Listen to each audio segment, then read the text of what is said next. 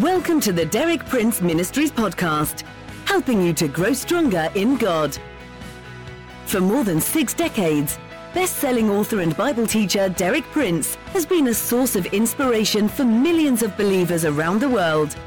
You too can benefit from his compelling biblical insights. And now, Derek Prince.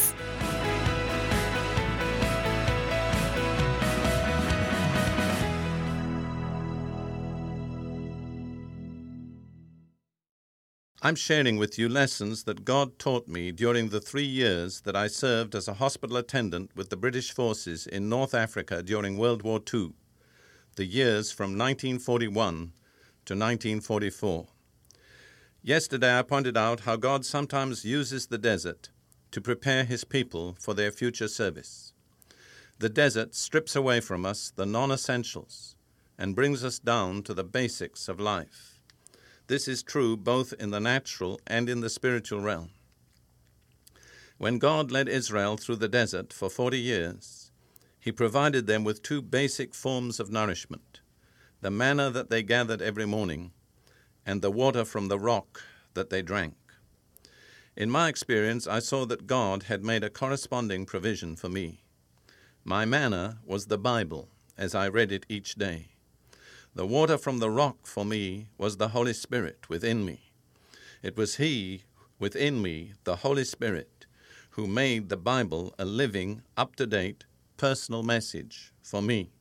I discovered that the Holy Spirit, who's the author of the Bible, also is given to us by God to be its interpreter, to be our teacher, to lead us into all the truth. Today I'm going to share with you one particular way in which the Holy Spirit made certain truths of the Bible very real and personal to me. I need to give you a little picture of our way of life. We traveled almost incessantly. Desert warfare is extremely mobile. We traveled on a three ton truck, and I explained yesterday that on this truck there traveled eight men called stretcher bearers. That was the official military title two men who were responsible for driving and maintaining the truck, myself, who was in charge of the total group. And I mentioned yesterday that the rest of our company dubbed us Prince's Pioneers. We had a little flag with that title on that we would put up every time we stopped for the night. When we stopped for the night, we usually slept out in the open desert. And I discovered that the desert, though it's usually hot in the daytime, very, very quickly becomes cold at night. Uh, sand gathers heat very quickly, but also loses it very quickly. And so there was an art in learning where to sleep and how to keep warm. I usually used my boots as my pillow, and uh, we would try to have one of the wheels of the truck to shelter us from whatever direction the wind was coming from. And then we were each allotted four blankets. It's almost comical when I look back how important those blankets were to us. Today, we wouldn't think much about four coarse blankets. But I had one particular blanket which really was my most cherished material possession. I think it must have been a horse blanket originally, and it was at least twice as large as any normal blanket, but it only counted as one. So I had three blankets plus this great large horse blanket and I learned to stretch them out on the sand and put some under me and some over me and sleep in such a way that I was almost shut off from the wind and the cold. And I had a kind of little nightly home there inside my four blankets. Well, I was just a new believer, and there were many things about the spiritual life I didn't understand, and I was continually questioning God. I wanted to know why we had to go on like this day after day, and what good was it doing, and why couldn't God get me out of the army? And He knew that I wanted to serve Him, and and really I had a lot of questions and a lot of complaints, and uh, I was far from being restful at times. So one night I wrapped myself up in my blankets and lay down there in the sand. We usually went to sleep just about the time the sun set and got up when the sun rose because we had no artificial light. And as I lay there with these questions in my mind, uh, arguing with God, why was He allowing all this to go on? And didn't He know how useful I could be to Him if I could get out of the army?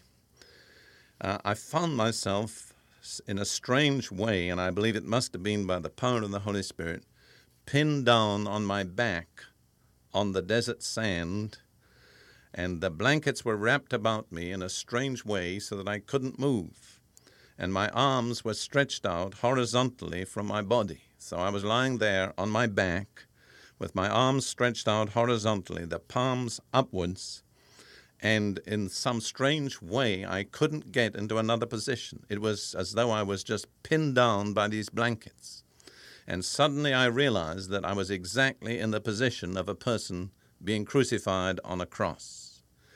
And next day, when I opened up the Bible, my eye fell on Galatians chapter 2 and verse 20, where Paul says, I have been crucified with Christ, and I no longer live, but Christ lives in me.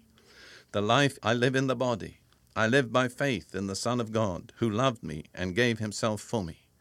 So, in that very vivid way, without my really reasoning it out or working it out, the Holy Spirit showed me that in God's sight I was crucified with Christ. I didn't have anything to argue about. I didn't have any case to plead. I was a crucified person. Christ's crucifixion had become my crucifixion. He had identified himself with me in his death for my sin on the cross. Now, in turn, I was to identify myself with him and to see myself as crucified with him. And a crucified man has nothing to argue about, he has no case to plead. He's just there, he takes his position, and he's held there because that's the position that has been ordained for him.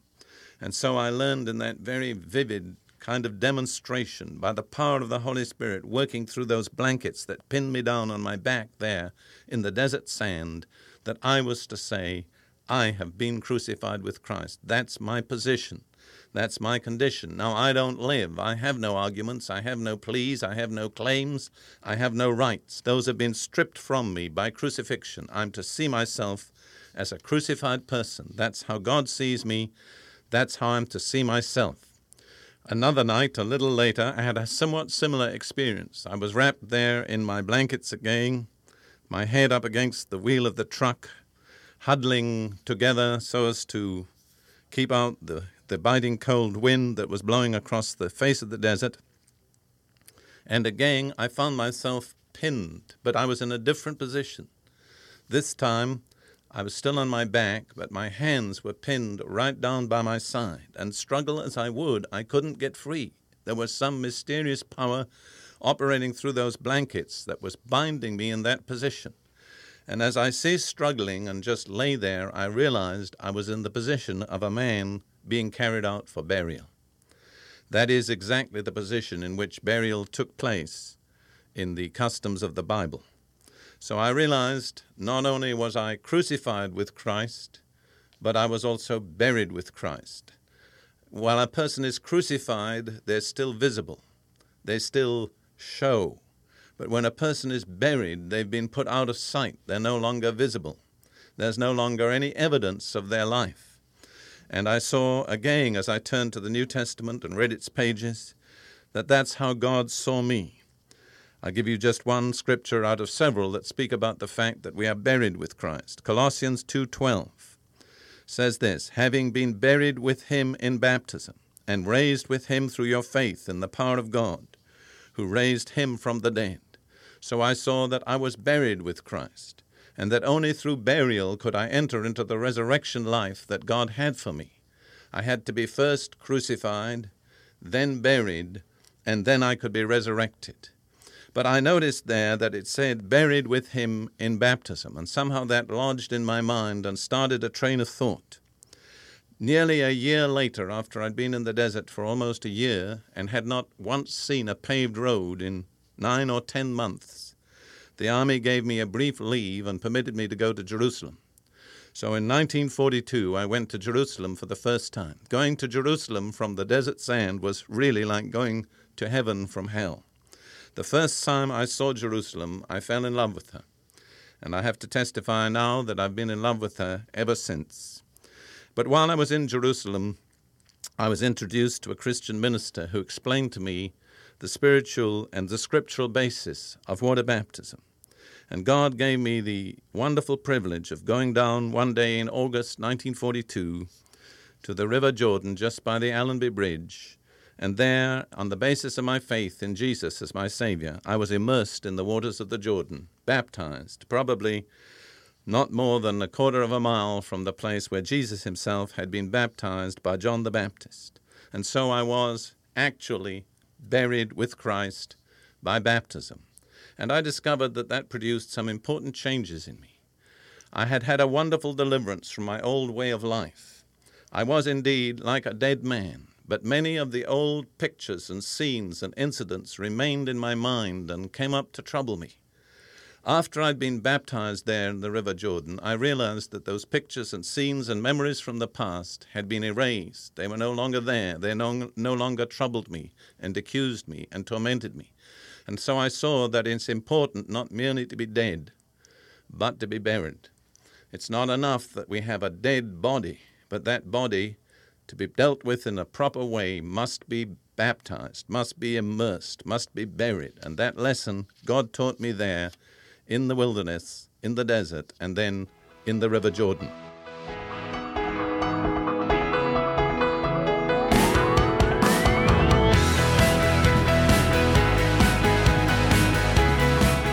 Thank you for listening. For more inspiring teaching, visit our website at dpmuk.org forward slash podcast. And like our page at facebook.com forward slash dpmuk to join our online community.